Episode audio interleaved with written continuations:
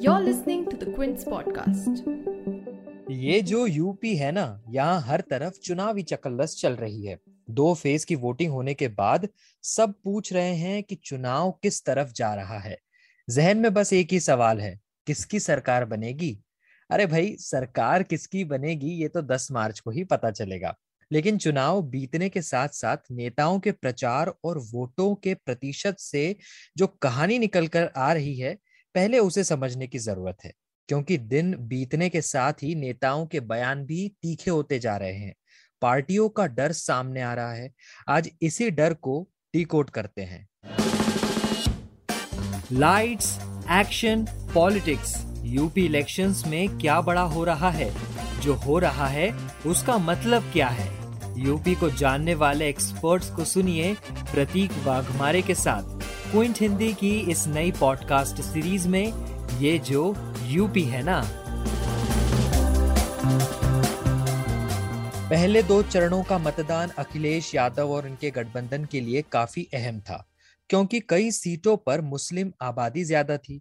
लेकिन अब दो चरणों के मतदान के बाद क्या लग रहा है? मतदान के आंकड़े हमारे सामने हैं।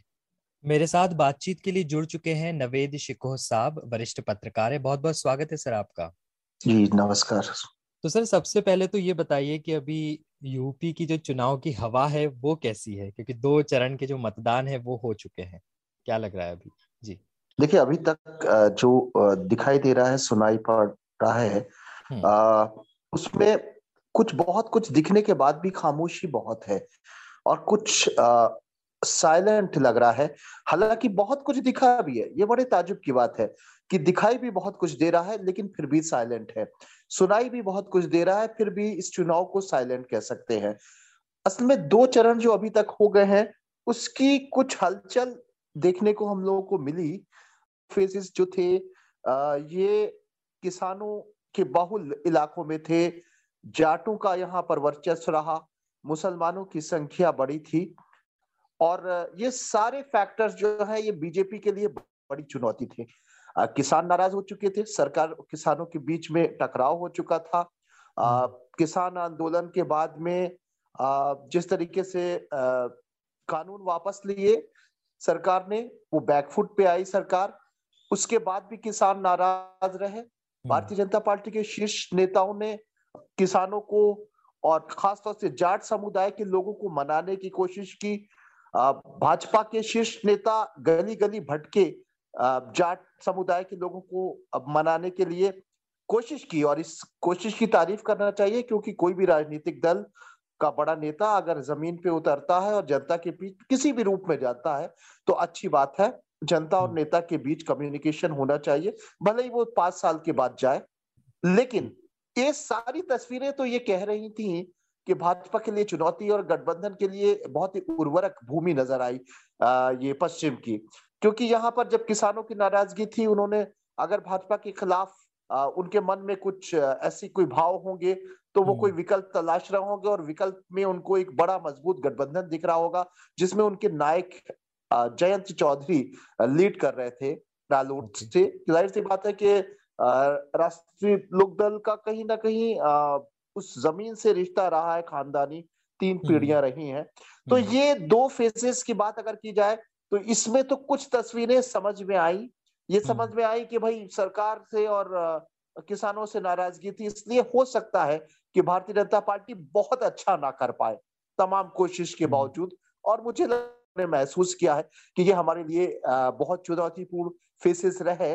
क्योंकि मुसलमानों की संख्या भी उधर बहुत ही सेकेंड फ़ेज़ में सब जानते हैं कि मुसलमानों का बहुत बड़ा विश्वास भारतीय जनता पार्टी नहीं है कहीं ना कहीं हम्म। उनके अंदर अविश्वास की भावना है किसान भी नाराज़ थे वही जाट वही किसान जिन्होंने पिछले विधानसभा चुनाव में भाजपा को हम्म। प्रचंड बहु ऐतिहासिक जीत दिलवाई थी लेकिन अति अपेक्षाएँ थी उम्मीदें थी किसानों को उनको लगा कि केंद्र सरकार कृषि कानून ने जो है वो किसानों के साथ ठीक नहीं किया। केंद्र की नीतियाँ जो है वो किसानों के हित में नहीं थी। इस तरह की आवाज़ें बुलंद हुई थी तो कुछ चीज़ें समझ में आई थी। लेकिन एक और फेस है जो फेस हम्म। है चुनाव का जिसमें भी कुछ चीज़ें समझ में आ रही है क्योंकि यादव बाहुल है कई उसमें क्षेत्र जिसमें समाजवादी खासतौर से ये मुलायम परिवार का वर्चस्व रहा है। लेकिन मुझे लगता है कि उत्तर प्रदेश का चुनाव इसके बाद बहुत सन्नाटे में होगा। शहरी मतदाता अपनी कोई भी पत्ते नहीं खोल रहा है कोई व्यूज़ सामने नहीं आ रहे हैं। क्या ये खामोशी के पीछे आ, सरकार का समर्थन है या हम्म। नाराज़गी है रोज़गार हाँ, को लेकर महँगाई को हाँ नवेद साहब ये फैक्टर तो है कि गाँव में जो है वो ज़्यादा मतदान हो रहा है। तो बीजेपी को इससे कितना खतरा हो सकता है और आने वाले फेजेस में भी कुछ ऐसा पैटर्न देखने को मिल सकता है क्या हमें? देखिए आने वाले फेसेस में मैंने कहा ये तीसरा फ़ेज़ जो है इसमें भी कुछ चीज़ों का हम एनालाइज कर सकते हैं ये एनालाइज कर हम्म। सकते हैं कि भाई उसमें कुछ सीटें जो है वो यादव बाहुल है तो ज़ाहिर सी बात है कि कुछ फ़ायदा गठबंधन का होगा क्योंकि नेट टू नेट लड़ाई हो रही है तीसरे और चौथे का बहुत ज़्यादा चर्चा नहीं हो रही है दलों की और कहीं ना कहीं समाजवादी पार्टी और बीजेपी के बीच हम्म। लड़ाई है मुझे लगता है कि यहाँ भी कुछ तस्वीर आधार वोट बैंक है समाजवादी पार्टी का इसलिए शायद गठबंधन के लिए ये भी कुछ सकारात्मक रहे, भाजपा के लिए ये फेस भी चुनौतीपूर्ण रहे लेकिन इसके बाद के सारे फेसेस जितने भी हैं, पूरा 75 परसेंट, सत्तर परसेंट जो चुनाव बचा है, वो कहीं ना कहीं भाजपा के फेवर। में आ सकता है और यहाँ उल्टा हिसाब हो सकता है। आने वाले फेजेस में सपा के लिए बड़ी चुनौती हो सकती है क्योंकि शहरों में अवध में हम्म। बुंदेलखंड में अभी तक भारतीय जनता पार्टी का वर्चस्व रहा है। लेकिन अभी ये हम कह तो सकते हैं पुराने रिकॉर्ड को लेकर लेकिन यहाँ खामोशी बहुत है। यहाँ विरोध नहीं दिख रहा है ना दीवानगी दिख रही है नरेंद्र मोदी की और ना ही कहीं ना कहीं समाजवादी पार्टी का समर्थन दिख रहा है। अच्छा नरेंद्र मोदी जी की बात करें तो अभी कानपुर में एक बयान दिया गया कि हिंदू वोटों को बांटने की कोशिश हो रही है। तो क्या जैसे जैसे चुनाव बढ़ रहा है, वोटों के ध्रुवीकरण की कोशिश तेज हो रही है, सीधे टॉप लेवल से इस बीच चुनाव ऐसी बातें किस तरीके का संकेत देती है? देखिए थोड़ा सा दुख होता है, एक आम नागरिक को और हमें और आपको भी दुख होना चाहिए। जिस देश ने नरेंद्र मोदी जैसे व्यक्तित्व को चुना, इतने प्यार से, इतने दुलार से और इतनी लोकप्रियता उनको दी। उनको अपना जन नायक माना, उनको अपना हीरो माना है इस देश ने। और बहुत कुछ उम्मीदें हैं नरेंद्र मोदी जी से। वह हमारे देश का गौरव है। प्रचंड बहुमत से दूसरी बार जीते हैं। कई बार गुजरात में मुख्यमंत्री रहे हैं। उदारवादी नेताओं नेताओं में उनका शुमार किया जा सकता है। बहुत बैलेंस बोलते हैं। लेकिन मोदी जी एक बड़े पद पर रहकर अगर वो हिंदू मुसलमान और बंटवारा और इस तरह की बातें करते हैं तो थोड़ा दुख होता है। मुझे लगता है कि उनके प्रशंसकों को भी उनको इस तरह के शब्द अच्छे नहीं लगते होंगे।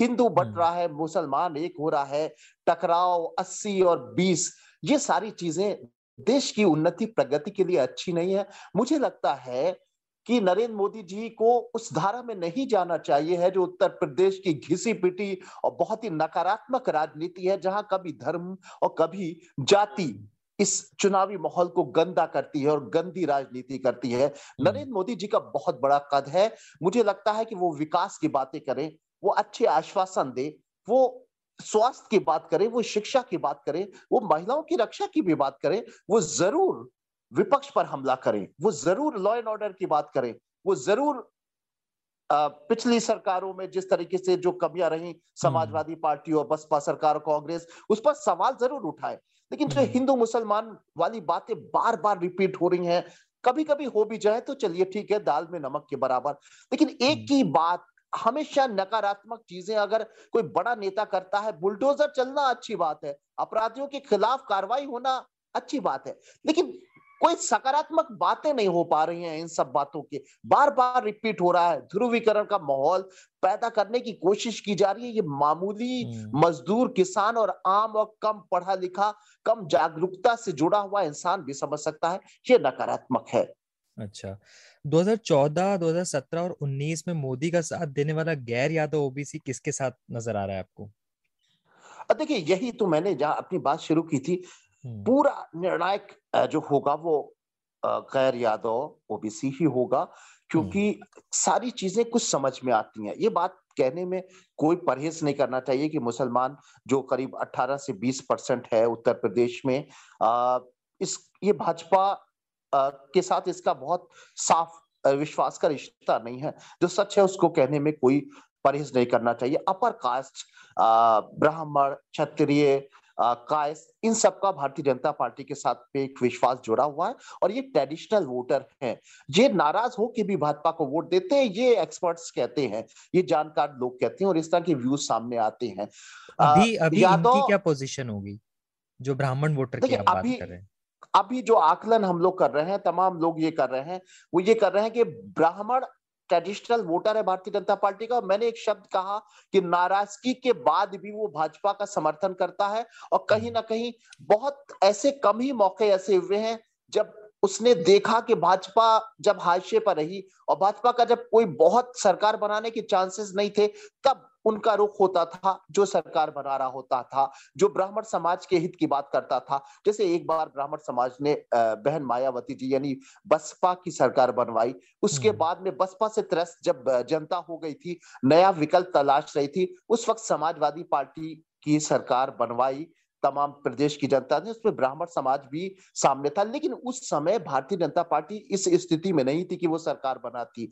लेकिन इस वक्त भारतीय जनता पार्टी आज तमाम एंटी इनकम्बेंसी के बाद भी कहीं ना कहीं ताकत में है। वो सरकार ये नहीं कहा जा सकता है कि वो रिपीट नहीं करेगी वो रिपीट कर भी सकती है। ऐसे में हम्म। मुझे लगता है कि ब्राह्मण वोट थोड़ा सा कट सकता है लेकिन ज़्यादा नहीं। और वो कट के कहा जाएगा ये भी अभी तय नहीं है। लेकिन ये बात जो आपने बहुत महत्वपूर्ण चीज़ उठाई है कि ओबीसी जो है जिसकी हम्म। ये करीब फिफ्टी परसेंट की भागीदारी है लगभग लगभग वो कहा जाएगा? उसने भाजपा का समर्थन करके उस वर्ग ने ही भाजपा की सरकार बनाई थी क्योंकि ब्राह्मण बनिया कायस ये सारे मतलब ये ये जो अपर कास्ट से जुड़े हुए ये जो फैक्टर्स है ये ट्रेडिशनल वोटर भाजपा के रहे हैं।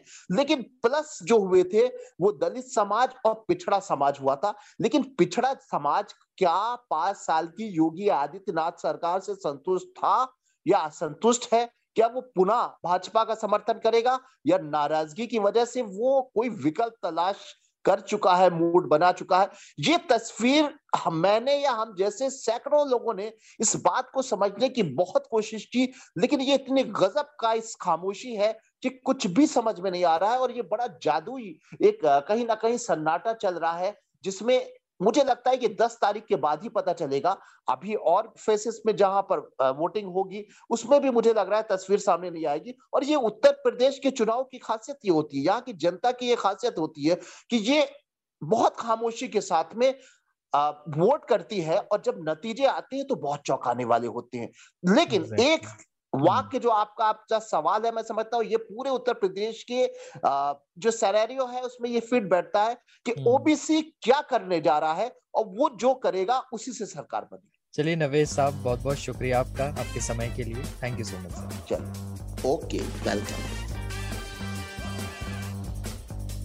तो आप सुन रहे थे यूपी चुनाव पर क्विंट हिंदी की पॉडकास्ट सीरीज़ ये जो यूपी है ना। अगर ये पॉडकास्ट आपको पसंद आया तो इसे शेयर कीजिए और इस प्लेलिस्ट को सब्सक्राइब कर लीजिए ताकि नया एपिसोड आने पर आपको अपडेट मिल जाए। इस पॉडकास्ट को आप कई पॉडकास्टिंग प्लेटफॉर्म्स पर सुन सकते हैं, जैसे Google podcast Apple podcast Jio Saavn Spotify Gaana और भी कई पॉडकास्टिंग प्लेटफॉर्म्स तो यूपी चुनाव से जुड़ी हर बड़ी खबर को जानने और समझने के लिए जुड़े रहिए क्विंट के साथ।